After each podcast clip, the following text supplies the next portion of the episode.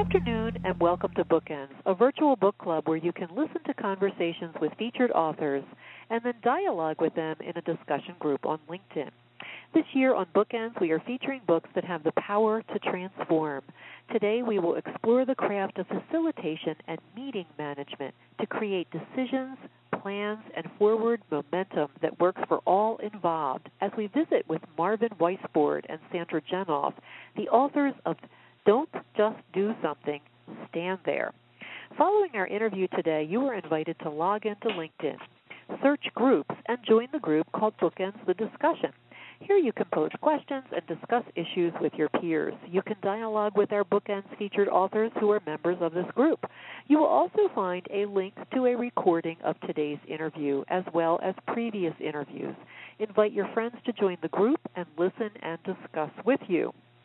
I'm your host, Susan Stamm, and I'd like to introduce Marvin Weisbord, who served private industry and medical schools as a consultant from 1969 to 1992. He is a fellow of the World Academy of Productivity Science and for 20 years was a partner in the firm Block Petrella and Weisbord Incorporated and a member of the NTL Institute for Applied Behavioral Science. He received a Lifetime Achievement Award in 2004 from the Organizational Development Network, which voted his book, Productive Workplaces, published in 1987, among the five most influential books in the last 40 years. He is also the author of Organizational Diagnosis, Discovering Common Ground, and Productive Workplaces Revisited. Sandra Janoff is a consultant and psychologist and has worked with corporations, government agencies, and communities worldwide on issues of globalization, sustainability, and humane practices.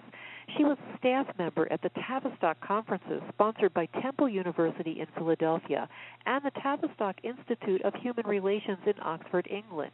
She has also run training workshops in system-oriented group dynamics. She has taught an experimental at an experimental high school and run workshops in Pennsylvania schools on alternative practices in education. She is a co-author of System Thinking in Small Groups and also the best-selling Future Search, which she co-authored with Marvin Weisbord. To get a copy of our, our featured book today, Don't Just Do Something, Stand There, uh, I'd like you to consider joining Future Search and changing the world one meeting at a time. You can do this by going to futuresearch.net. Once again, that's www.futuresearch.net. Sandra and Marvin, welcome to Bookends. Thank you very much, Susan. Thanks, Susan. Glad to join with you today. It's great to be with you both, and uh, it's a pleasure to have both of you on the call today. Um, I'd like to begin by just exploring a little bit about what was behind writing this book. Um, why in the world would anybody want to write another book on meetings? Yeah, well, that's a particularly apt question for us because we already have written a book on meetings called Future mm-hmm. Search, which is about to go into its third edition. Um, Future Search was the story of our adventures with a particular kind of three day planning meeting that we've been running around the world for the last 20 years.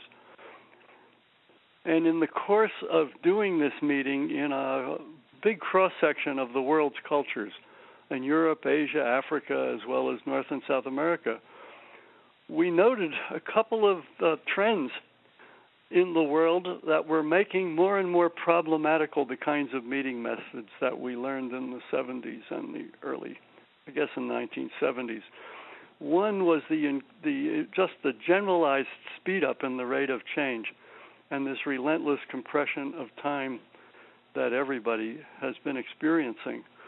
Uh, it's it's harder and harder to to diagnose situations because they don't sit still long enough to be diagnosed, and that includes meetings and groups and and individuals in groups. But the other phenomena that was equally important was just the increasing range of diverse diverse people in our meetings, especially in other countries, but in, increasingly in the United States. You can have people from multiple cultures, multiple generations, varying education levels, varying degrees of literacy, And in our meetings, at least, the only thing they have in common is an interest in the topic. So we became very interested in the kinds of methods that could be used with people who don't share similar worldviews and and don't have any interest in the kind of meeting models that we grew up on, uh, but are interested in working together and never have before.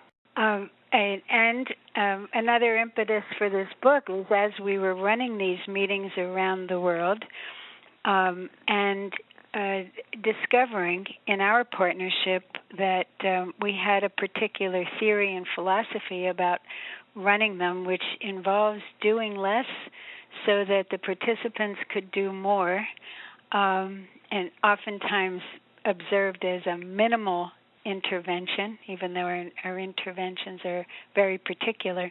Uh, people would ask us, How do you accomplish what you accomplish? What is the story of your facilitation practice? And that led us to being even more explicit about it, thinking and uh, and uh, writing this book and then running workshops as well. Yeah, what are you doing when you don't seem to be doing very much, and, and yet we accomplished a lot? How come? yeah.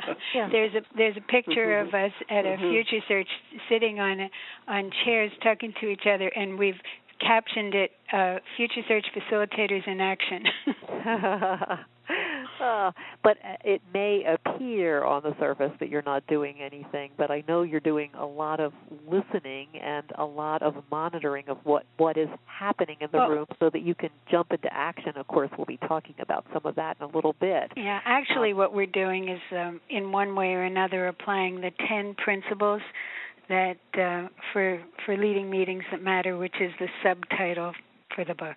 Yes, and and while we're talking about that, that's a good segue. Um, to me, you know, when I picked your book up, um, it, it appeared to be almost a bit of a handbook. Could you talk a little bit about how the book is organized? Yeah, we we ended up uh, writing six chapters on the managing of meetings, how to structure and manage meetings. Uh, and then, and then, as we were writing this, increasingly we were realizing that the management of the meeting was integrally tied up with how we manage ourselves, and we began to ask our, our each other questions about, well, what is it that we really consider important in managing ourselves, and we came up with topics like anxiety and projection and how do you deal with your own authority? And um, and the, the question of uh, saying no in order to make a, to be able to say credible yeses to requests that don't make sense.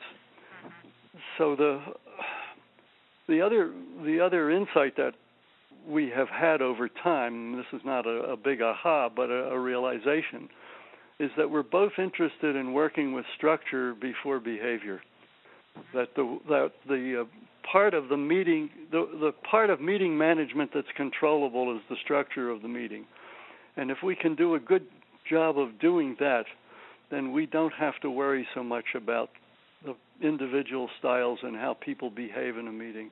We really have let go of the things that used to worry us most, like what do you do with people who talk too much or people who don't talk enough or people who interrupt or you know there's a long list of behaviors uh, getting at people's personalities and ways of being that we just simply don't bother with anymore uh, and we've come to a whole philosophical rationale for that that we hope we'll talk about before our conversation with you is over. And I hope so too. And really, for me, it was really freeing um, to hear some of your thoughts around really focusing on the structure and letting go of, of some of the behavioral things that, for those of us standing in the front of the room at time to time, have produced a lot of anxiety. Another topic that you talk about, of course, in your book um, is anxiety um, when you talk about self management. Um, but, you know, as I was reading this, I was just so struck by so much of the information in your book that really was new to me, and I, I don't consider myself a new facilitator at all, but there were really um, some just some excellent um, facilitation techniques in the book that I found to be new information, and I want to thank you for that. Uh, in fact, I was feeling a little guilty as I was reading your book because we had just completed a team development process with an intact team.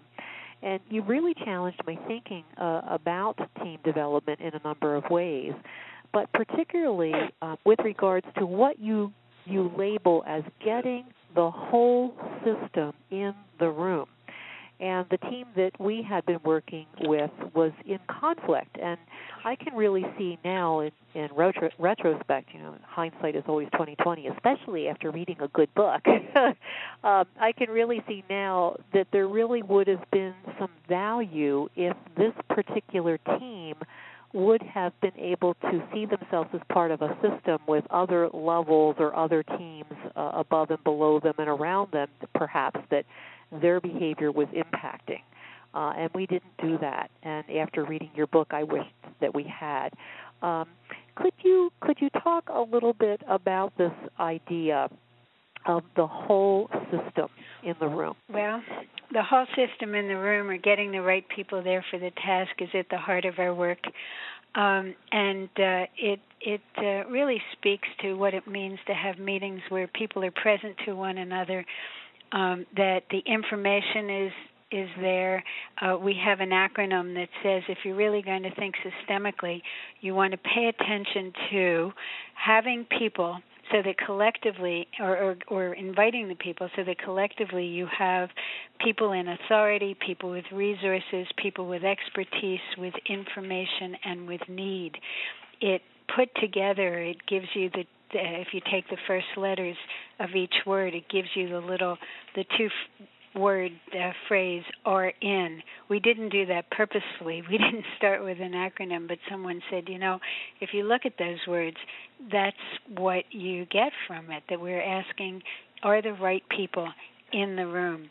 And uh, what what you end up avoiding if you pay attention to this structural mechanism is the frustration and the cynicism and the delays that happen when people try to make decisions but the information isn't there those with the decision making uh, authority aren't present and one meeting has to lead to another another and another so we've said if we can set the meeting up so that people can make decisions without having to you know go outside and ask uh, for the most part then we want to be in those kinds of meetings. And today more than ever we really need to pay attention to how many meetings and the time that's going into it. So i would think well the irony is people think of course it takes time to ensure this but the irony is that it is shorter faster and cheaper because you're not leading uh, you're not having one meeting um, call for a second, a third, a fourth, a fifth, and so on. Yeah, it's important to emphasize that we're talking about meetings that matter. We're not talking about all meetings. We're not talking about right. panel discussions and yeah. one-way information meetings. Exactly.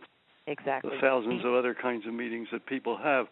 But we do know that every day there are thousands and thousands of meetings uh, that are important, where, where people are dealing with topics that matter, and a lot of uh, the frustration and cynicism people experience is simply because they don't have all the right people in the room, and that's not and that's something that's controllable. That's not a it's not a behavioral issue. It's that that's where it is a structural issue. Absolutely. Well, a, a, number of ideas and techniques presented throughout the book are related to what you call D, that's D like David, and I, I like Ivan, DI principles. would you uh, would you talk about these a little bit because I think they help to set a context for some of the other things that we'll talk about later. The, the, well, the, unfortunately, the D and the I are twelve syllable words, but they mean differentiation and integration. And uh, um, differentiation and integration uh, are are the at the heart of a theory, and it's it's it's not a it's a biologic theory, um, and it's been around and it's been translated into organizational work through the work of Paul Lawrence and Jay Lorsch, and it's been translated into uh, systems work and, and group uh, therapy work through the work of Yvonne Agazarian. But what? And but personal growth and personal personal growth work uh, through the work of John and Joyce Weir, and uh, we discovered that it was the theory of change, organ, you know, systems change that we we both uh, have as uh, as our belief system. And here's how it goes. It says that a system will transform through a process of differentiating, meaning the di- distinguishing all of the different aspects, every person, every part getting to be spoken, all experiences, expertise, uh, information. And in that, uh, differentiation, when we bring it all into the room, then you have an opportunity to integrate. And integrate means to bring it together in new ways, to form new relationships, alliances, understanding, solutions to problems. And um, and we hold as our premise that you cannot integrate unless you first differentiate.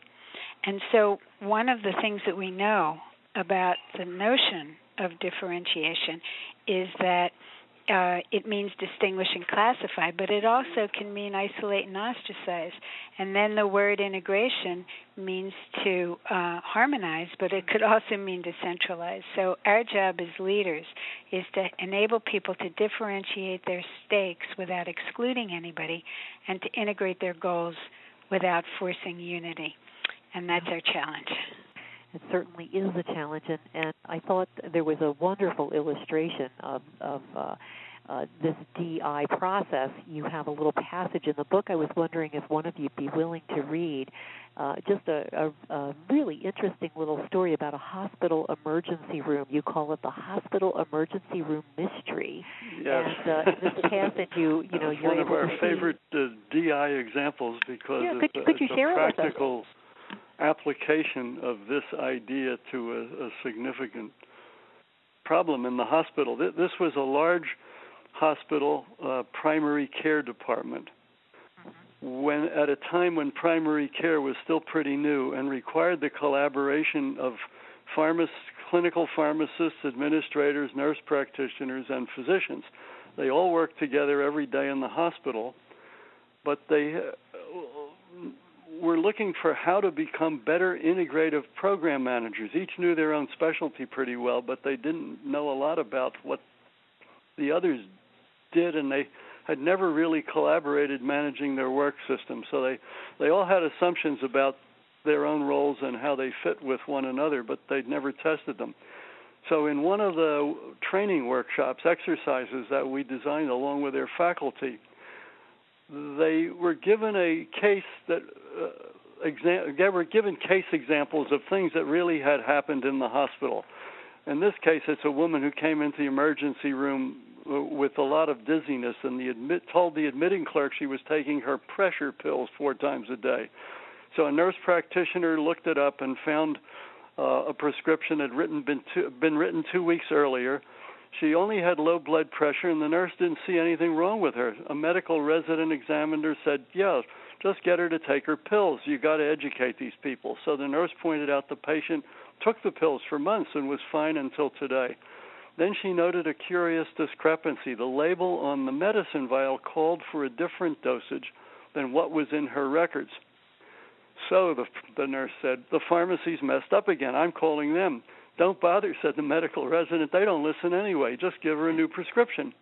So the nurse wrote, and the resident signed a new prescription. And a few days later, there the woman was back in the emergency room fainting with a fainting spell. So she had with her two bottles of the medicine, and the nurse checked them out and found that it was the same medicine with two different names. She had a prescription for the generic version and for the brand name version, and a resident uh, called the pharmacist who found that the two prescriptions had been written two weeks apart. The woman's taking both of them, thinking she's got two different medicines, and is actually taking a double dose. Now the the action really goes into high gear. You should have caught this, said the resident to the pharmacist. Don't you talk to your clients? The pharmacist said the woman told him what she what she knew what that she knew what she had to do. That's what happens, he said, when you doctors just countersign prescriptions that the nurses write and don't really evaluate the case. So this screening resident called the clinic resident and they agreed it was the nurse's fault for not taking the first bottle away from the patient and the nurse said well this only happens when physicians sit around in offices reading journals so that was the case and what we did is to ask them to sit in their respective differentiated groups the pharmacists the nurses the doctors and administrators and diagnose that's language they understand this case from their own perspective. What went wrong? Uh, and how did this happen? And each came up with an explanation that uh, more or less justified their own behavior and was critical or at least misunderstood the behavior of the other three professions. And of course, they made reports to one another, and everybody was a bit upset about that. Well, now came the integration part. Uh, we taught them a little technique called responsibility charting, uh, where you uh, identify the decisions that have to be made and who and what's the relationship of every one of the actors in the drama to the decision whether they have formal authority or responsibility or just need to be informed, or whether they have to support the decision without questioning it. But in any case, uh, we asked them uh, now to reorganize themselves into integrated groups so that in each group there would be an, a nurse practitioner, a physician, a pharmacist, and an administrator, and to prepare responsibility charts for this particular situation so that it could never happen again in the hospital. No one would ever get two doses, a double dose of the same pills and make themselves even sicker than they were. And they did that. And we now had five different solutions or five different responsibility charts from the five groups, and they all reported wow. to one another.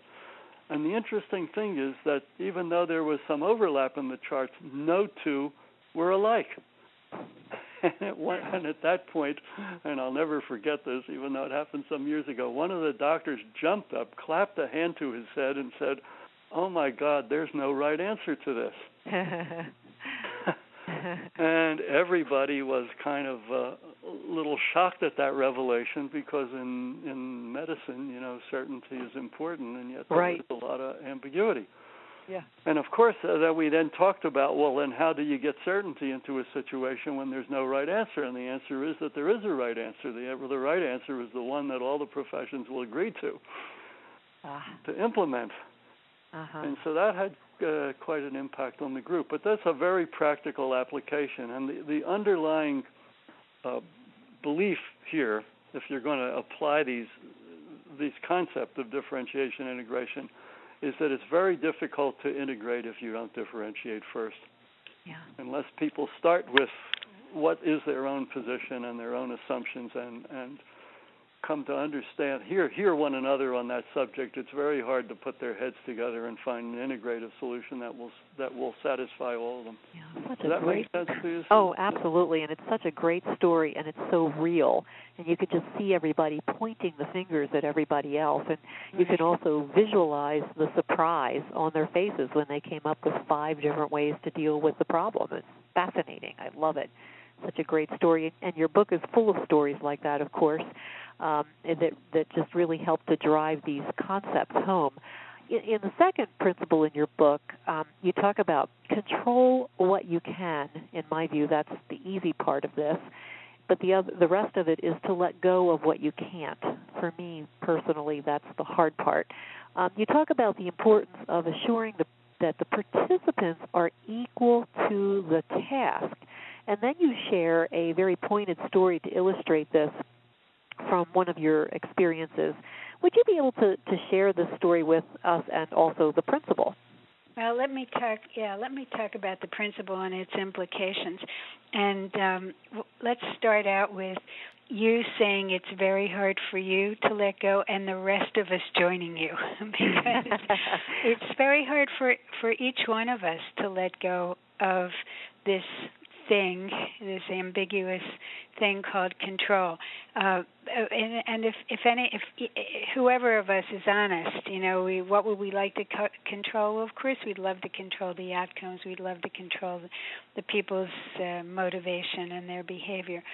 But when you can step away from knowing that you know that's a false assumption and uh, you live in fantasy with that, and move into what you can control, which is the structure, which is and and the structural issues are many, and we've begun by talking about getting the right people in the room as one thing that you can control. Another is the length of time that they're working together. So is the time span that you, that you've allotted up to the task? Are you asking people to do something in a half a day that would take two, three days?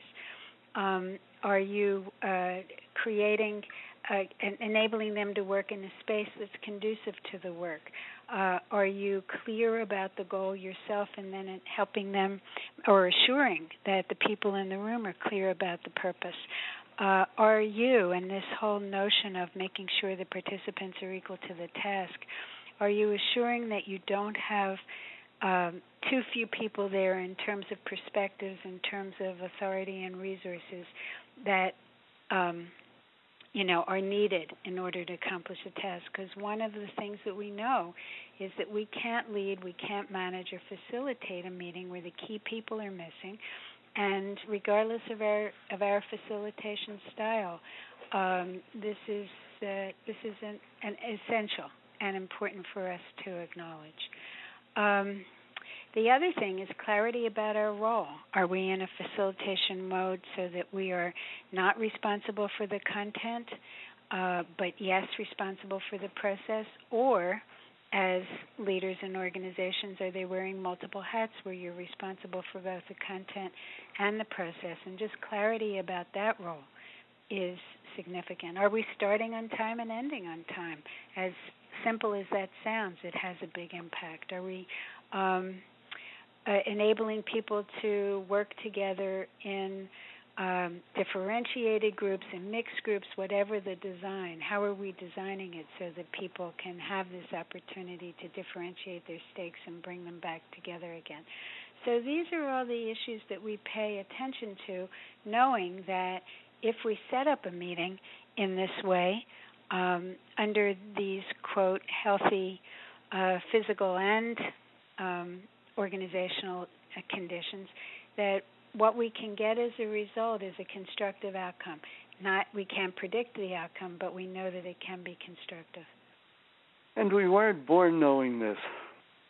We really did have to learn it in the streets uh, through trial and error and some tough experiences. And one of the stories we have in, in our book is about the merger meeting of two large banks uh, down south some years ago before we really had codified this whole thing. We had a pretty good idea about what we meant by whole system. But uh, after this particular meeting, we had to rethink it. This is an example of how even the best facilitation comes to naught if you don't have all the people there that you ought to have there. In this case, there were two banks that had decided to merge and 80% of their of the bank was really their back office operations, their data processing operations. Uh, and each bank had its data center in a different city, and the city were the cities were about 100 miles apart. And so the decision that had, that had to be made was where to locate the operations center, because one of the bases for the merger was that they would be more efficient and could save money if they had a single uh, data center. So the managers of the of these functions, the vice presidents who were in charge of this technology on both sides of the merger, agreed that they ought to have a meeting with all of their staffs and all of the key people involved to figure out how to deal with this very sticky issue of the data center. So they asked us to facilitate the meeting, and we did, and we had a wonderful meeting, and it was a very uh, difficult meeting because people's lives were going to be affected. They'd already decided that there that no one was going to lose their job. However, in a merger, there's always a, a winner and a loser at every level, and usually they trade positions. It's a little like a, a player draft. If you get the top job here, then we get the next top job. So that wasn't the issue, but the issue of where to put it really mattered. And so the question became, how do we make this decision? And this was the uh, facilitation suggestion that we made to them. We had them, uh, the two groups from the respective cities, sit together and each make a case for putting the data center in the other city. Mm-hmm. In other words, make a case for the other side of the equation, the one that would affect you the most. And so Great each technique. of them did that. They spent about an hour and they really talked through the best case they could make for the other city and they presented to each other. And when they were all finished, they just looked at each other and they all agreed that City A was the right place for this. And the key to it was one of the vice presidents said, "Look, I live in City B. This would mean I have to move my family. My kids are in school. My wife has a job, and this is just not feasible for me. So I know I'm going to have to find another job. And I know this is the right decision for the bank. Wow. So that sealed the deal. And they were feeling terrific about themselves. This was three days really well spent, solid. Well, they then went back to their boss, the head of the company, and presented the decision. And the boss uh, i don't i wasn't there so i didn't hear it but uh, said something to the effect that i live in city b and i want to be able to monitor this pretty closely and i don't feel like traveling. And that was the end of the discussion. Oh my goodness gracious. and when i said to one of the vice presidents what are you going to do? he said dust off my resume uh, and and indeed uh, what happened in that company was a, a, severe case of demotivation at a number of levels, and some key executives oh, what a, left. a waste of everybody's you know, if time. we had our, if we knew then what we know now, mm-hmm. we would have been able to say to them, "Don't have this meeting if the boss isn't there. You know, right. why waste your time?" Uh, you know, he could have told them right at the beginning. Uh, what his boundary conditions are and what he was willing to live with. He he made it sound, you know, the way he charged them, he made it sound he was going to do whatever they decided. And for all we know, he may have come to this decision after the fact that it was not really in his mind until he was confronted with a reality. But that's another reason why you want people in the dialogue. Absolutely. So that they can explore their needs and, and so on and you know everyone would have come to a better decision if he'd been there. Absolutely. What a great story and you know, emphasizing having the right people in the room. But we controlled everything but that. everything but that. Mm. My goodness. One of the heartbreakers. we couldn't control his behavior as both a proof of the theory and a test of it. Well, well, it was a wonderful learning opportunity. Absolutely. to take to the yeah, next. Yeah, well, it's, been, it's benefited a lot of people since. That's right. right. It's benefiting me. I just just knowing the story. It's just a it's such a great example. You you also talk uh, in the book about these this idea of subgroups, and you get into this. You start to talk about this um, early in the book, and then you get into it uh, in greater detail uh, much later in one of your principles. Um, and you talk about formal versus informal subgroups. Could you explain um, why it might be important for us to use subgroups as a tool to differentiate? Yeah, and and I'd like to take the versus out. It's when we think of formal subgroups and when we recognize informal subgroups forming, um, and and both can happen. So okay. it's not a versus. Okay, that's a good good suggestion. So let's Sure. remove the versus. well, it's when to use. Well, you know, it's what the it's it's the questions. What does each mean, and what's the significance of each kind of subgroup? The, the, the ones that are best known are formal subgroups, what we call in future search meetings stakeholder groups. In a in a school system, this, these are the students, the teachers, the parents, the administrators, the people who provide services like bus driving and, and meals in the cafeteria and so on. There we we call those stakeholders, and these are formal subgroups, each of whom have a particular interest in the future of the school, and everybody understands subgroups at that level in terms of stakeholder language. And um, when when we work with a with a planning group, or we work with people who are thinking about how to differentiate the system, we ask them uh, to think about what the functional differences are. What are the differences that make a difference?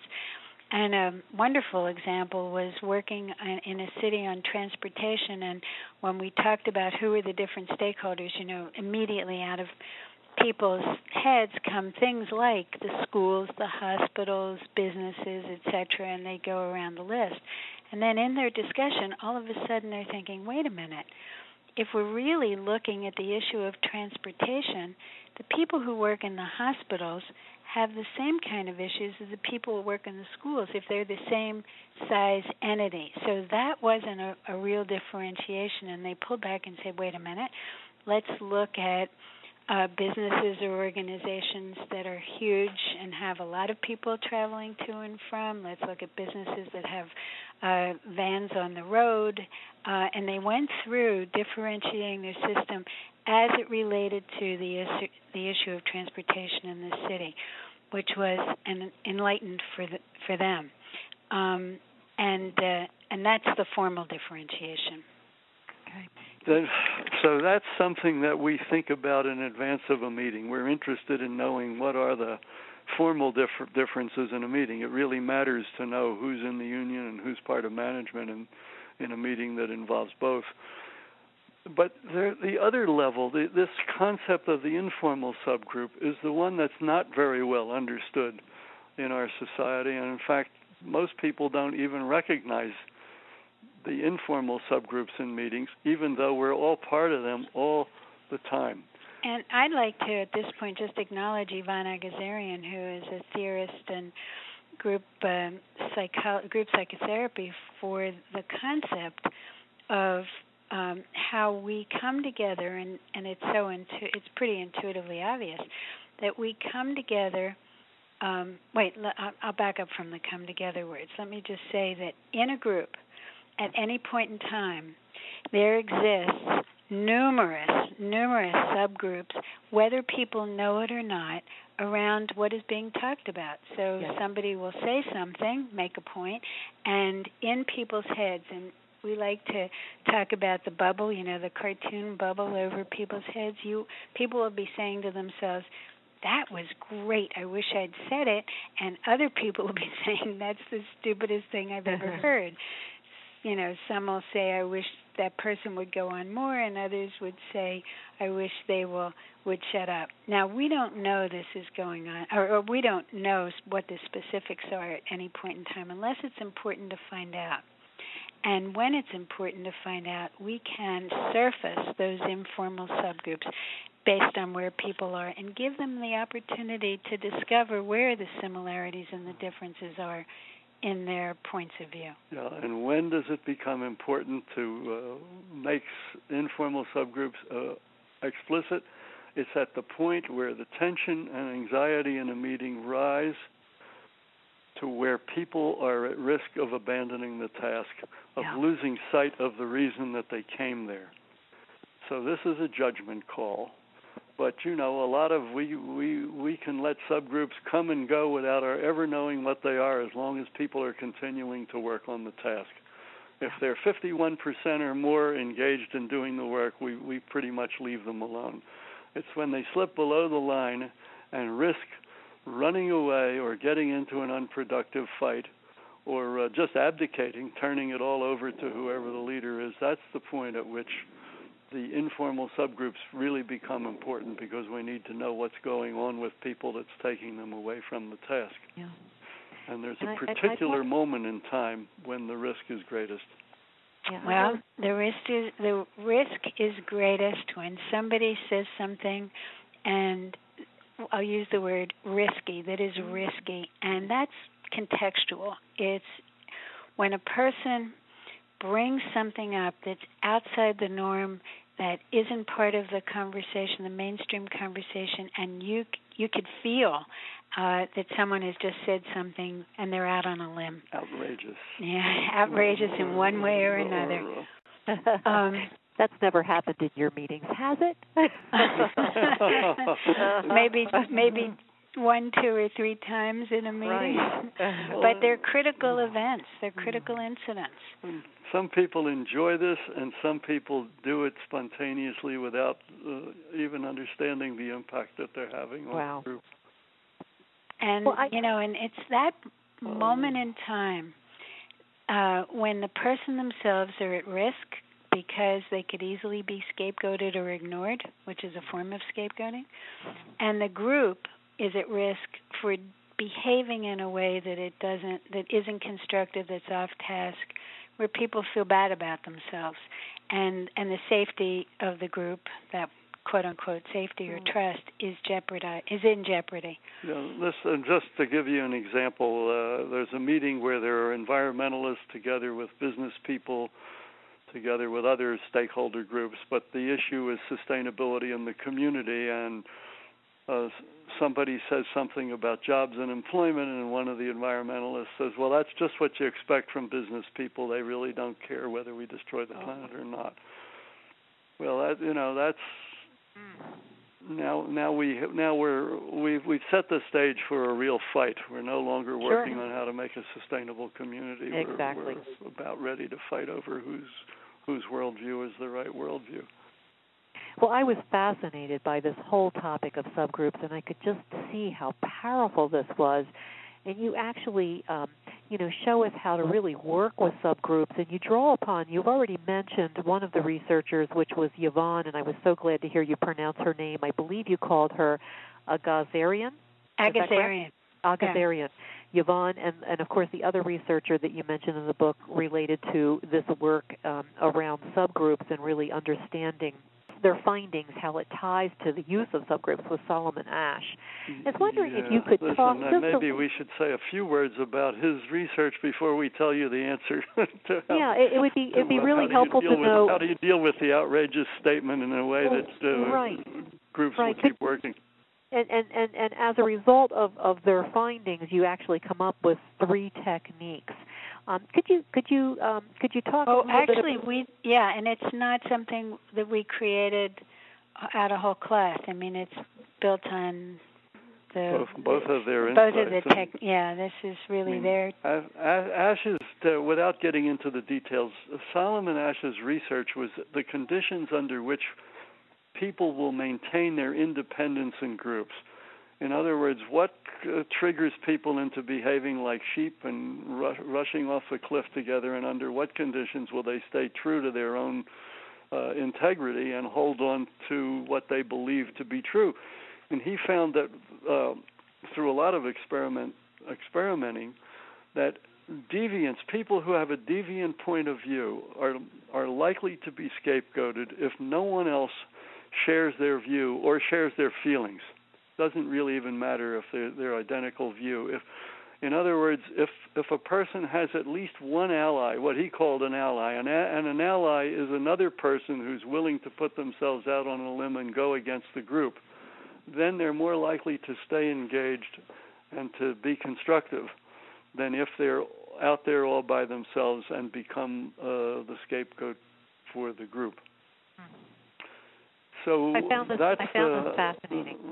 So then the question becomes, uh, you know, how do you how do you keep people uh, involved in the task by finding allies for them when they're at risk of becoming the scapegoat? and it's counterintuitive. I'm going to take the, the a simple example. Uh, I'm sure you've been in a meeting where someone has said, "You know, this I, this isn't going anywhere. I'm pretty bored with what we're doing right now." Did you ever have that experience? Oh, yes. Yes. Okay. Now I know the impulse is any number of things.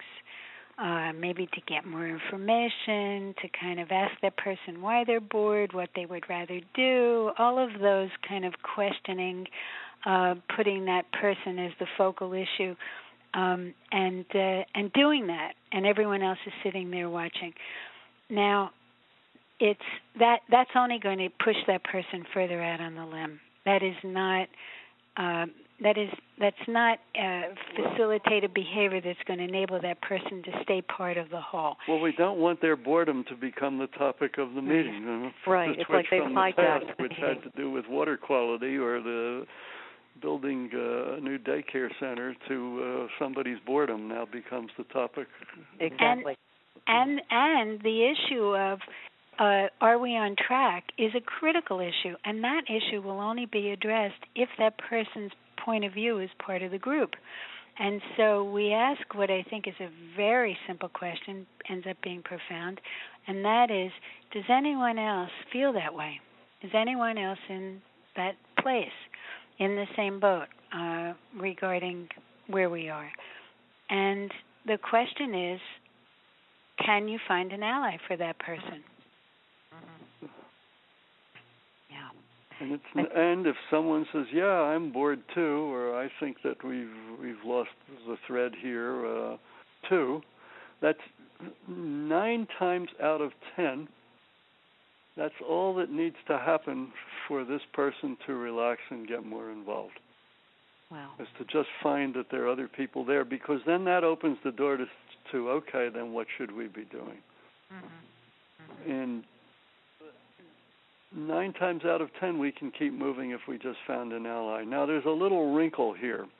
Yeah. Sometimes you're asking on the content, and sometimes you don't want to touch the content. You only want to ask on the feeling.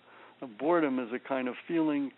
There's no finger pointing. There's no one else involved in this. We're dealing with their own issues. So we can say, you know, who else is bored, and and if there's a whole bunch of people are bored, then we have to say, what do well, what's it take for us to unbore ourselves?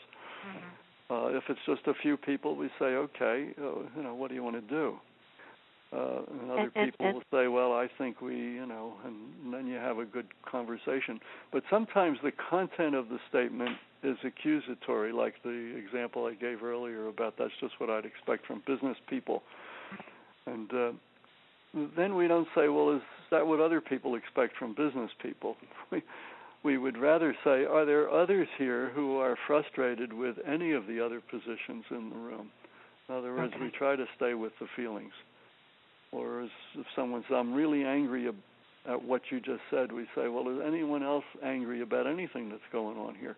So we try to legitimize anger as a feeling. We try to legitimize right. boredom as a feeling. And when you can legitimize that, it becomes less of a um, a kind of power play or a hot item that people use as a reason to kind of disengage. When it's part of our reality, then it's easier for this group to stay on task. It hmm. doesn't become as much an issue. People relax, and until you've tried this, you you don't understand how simple and how powerful it is. But it's an example of DI theory in action. You just you it's allow definitely people to a differentiate powerful... themselves. On, the whole the whole underlying theme is that every feeling and every idea ought to be able to live in a meeting. Mm-hmm. and that if we're going to have a successful solution to the problem or a decision that will stick, that has to be made in the context of us all talking about a world that includes everybody's perceptions. Yeah. And that, in a way, that gets us to our philosophical rationale, which is that if if we're going to be successful in whatever we do, we need to learn how to work with one another just the way we are if we've all got to be different before we can work together, we're we're never going to successfully work together. If every if every human failing and shortcoming has to be diagnosed and remedied before groups can successfully accomplish their tasks, then we're doomed. And an awful lot of action goes into training people how to do things they never actually do. So well, I, I I found this to be just a really really powerful uh, idea. This whole idea of sub subgroups, and in a sense, it you know kind of struck me is that we weren't trying to fix anybody. We weren't trying right. to tell that they right. were wrong, but we were standing with them and saying, yes, you know, it's it's it's okay to feel this way. Other people may feel this way, and just right. it sounded as though once the participant felt their feelings had really been understood and heard and validated, that they are just then kind of ready to move on. Okay, I've well, told you. The emotionality comes out of it. So instead of people getting more and more hot or excited or scared or whatever they feel about the issue, I don't mean excited in terms of hope and aspiration. I mean the frenetic um, the more people get caught up in the emotional piece of it, the less they, they, you know, you leave your rationality and you leave the work you're doing. So those feelings are all part of the spectrum, important to come into the work. But as you just said, Susan, to be confirmed, to be validated, and to be part of the, you know, the multifaceted people that we are. Yeah. But but there is the one time in ten where that doesn't satisfy the case. And if we just go back to the boredom example, which we're making up at this point, but uh, or confusion. Yeah, well, it doesn't matter. But yeah. someone can say I'm bored, and you say who else feels that way, and two other people say I'm bored too, and then three others jump in and say, well, not me. I think this is the greatest discussion we've ever had, and we don't understand why you guys are bored. Uh-oh. Okay, well now we don't have a choice about whether to leave the task or not.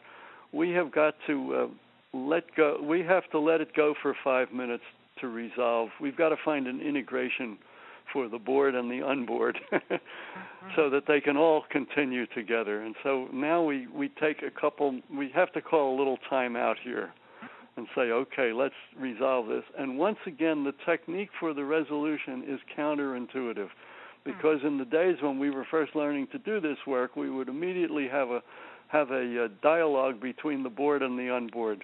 We'd have a what a, essentially a debate. Okay, you right. you've had your say now. You guys have your say, and they try to convince each other Let's that their position's wins. correct. And of course, all we do is harden up each other's positions. and now we have to have a conflict management meeting, and maybe we need communication skills workshop. But we do something quite different. Um, and the example that's a good one from our experience isn't on the topic of the board on board, but it is a topic on content. And and and this is helpful when people polarize or go to their extreme differences around content.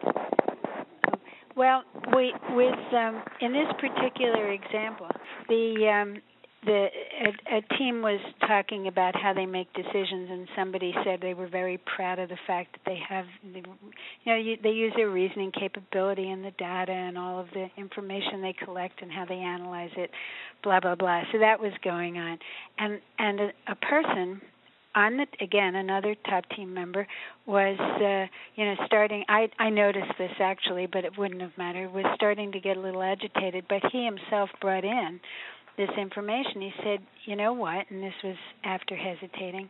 He said i don't um use just reasoning. He said i use intuition a lot too in the decision making.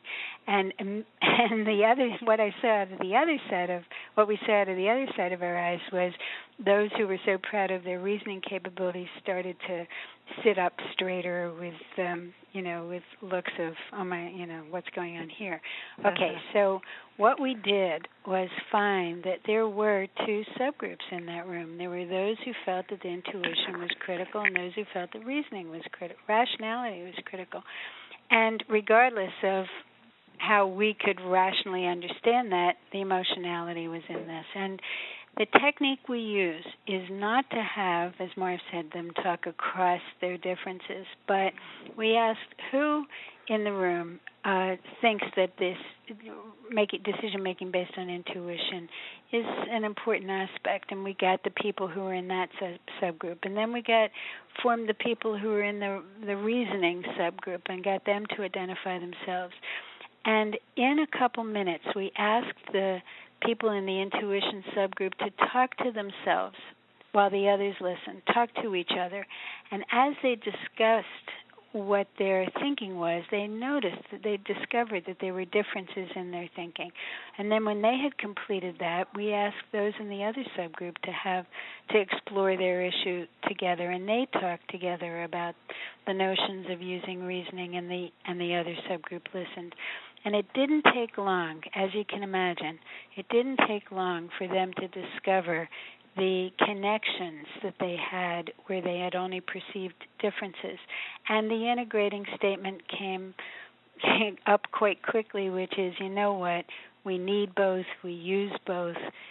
And our our success in in uh, decision making in our company is based on the fact that we have access to both some could you know some of us are stronger in one and some in the other and it's that kind of integration that will keep this organization this particular team um, going at another level of understanding Yeah. of their capabilities So it took another 10 minutes, but we didn't end up with a polarized meeting. We were able to quickly get back on task.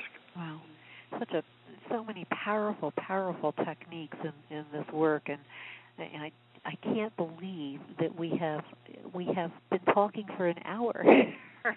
Already. I feel like we have just barely scratched the surface of That's all true. of the the um, the techniques and and processes that you have shared with us in in the book. Be, before we conclude our time today, um, I was just wondering, um, you know, since your your work with uh, Future Search is is so you know well known, and um, I, I was just wondering if you'd be able to do two things. First of all, would you be able to give us just a thumbnail sketch, the Reader's Digest version of of Future Search, and and, and you know how how you um, how you organize a, a Future Search uh, process, and and then it, if you would be willing to share with anyone who might be listening to this uh, you know how people could access your skills as as very skilled facilitators uh, you know, for a variety of contexts. You've mentioned a few of the different kinds of meetings that you've convened and organized and, and lead uh, led for other organizations. Uh, and I'm sure that people would have an interest in knowing a little bit about you and the kinds of services that you provide. So, could you tell us just a little bit about Future Search and then a little bit about how people uh, might connect with you and learn more?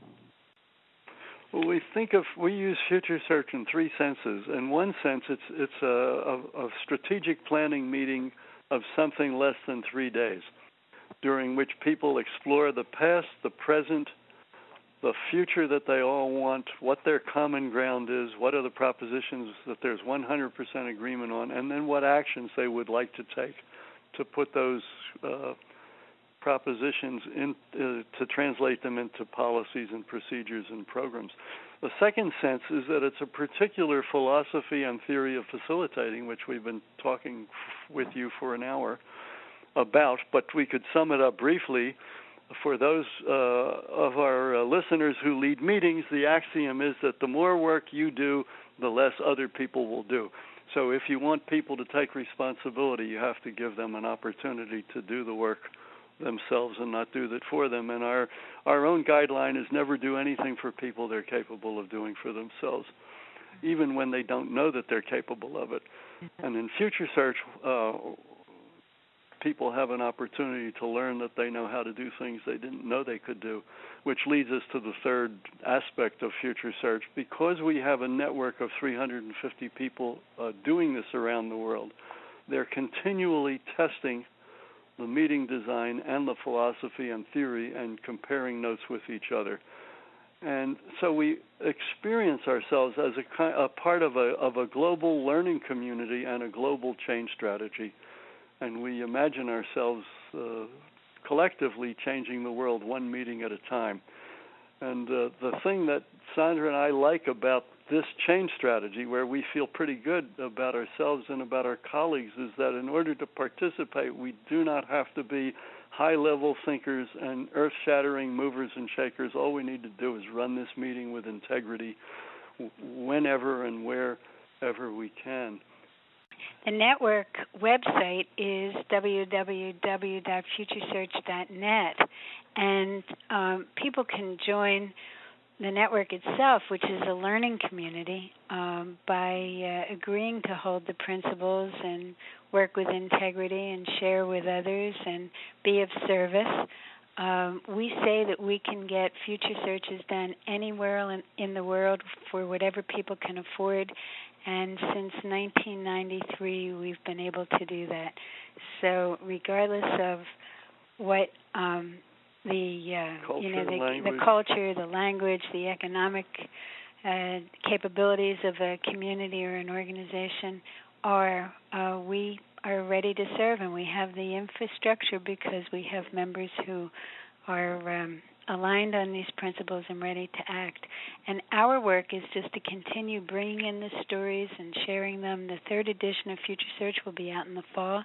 A brand new redesigned website will be up hopefully by the fall, and um, we uh, we we are ready to serve and join and collaborate with whoever wants to collaborate with us. And we do run workshops on uh, future search. The next one will be in Belgium in September. We usually do one in the U.S. and one overseas every year, as well as workshops on don't just do something, stand there. This more generic ah. meeting management philosophy and theory, and the workshops are posted on our website so people can follow them and see what's coming up and when. And of course, we'll custom design them for people who want to do them within TAC groups as well.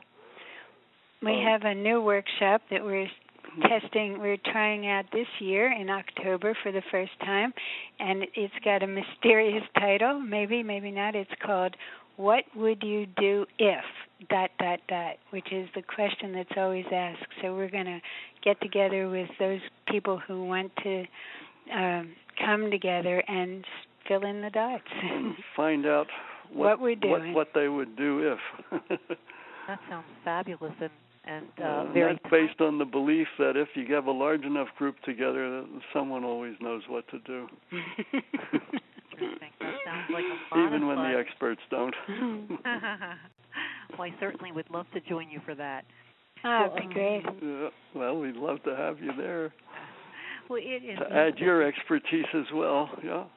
Well, it has just been such a pleasure to um, to have this time with both of you today, and as I mentioned uh, to you in our previous conversations, I've just gathered so much from your book that was new and, and thought provoking information for me, um, you know, challenging me to look at, at meetings and facilitation in new ways. And I, I know that I've grown as a facilitator from your book, and I certainly think that this is a book for anyone that leads meetings, regardless of how much facilitation experience they've had. I think they're going to find some things that will really stretch them in the book, and I, you know, applaud your work and um, certainly look forward to having an opportunity to interact with both of you uh, going forward.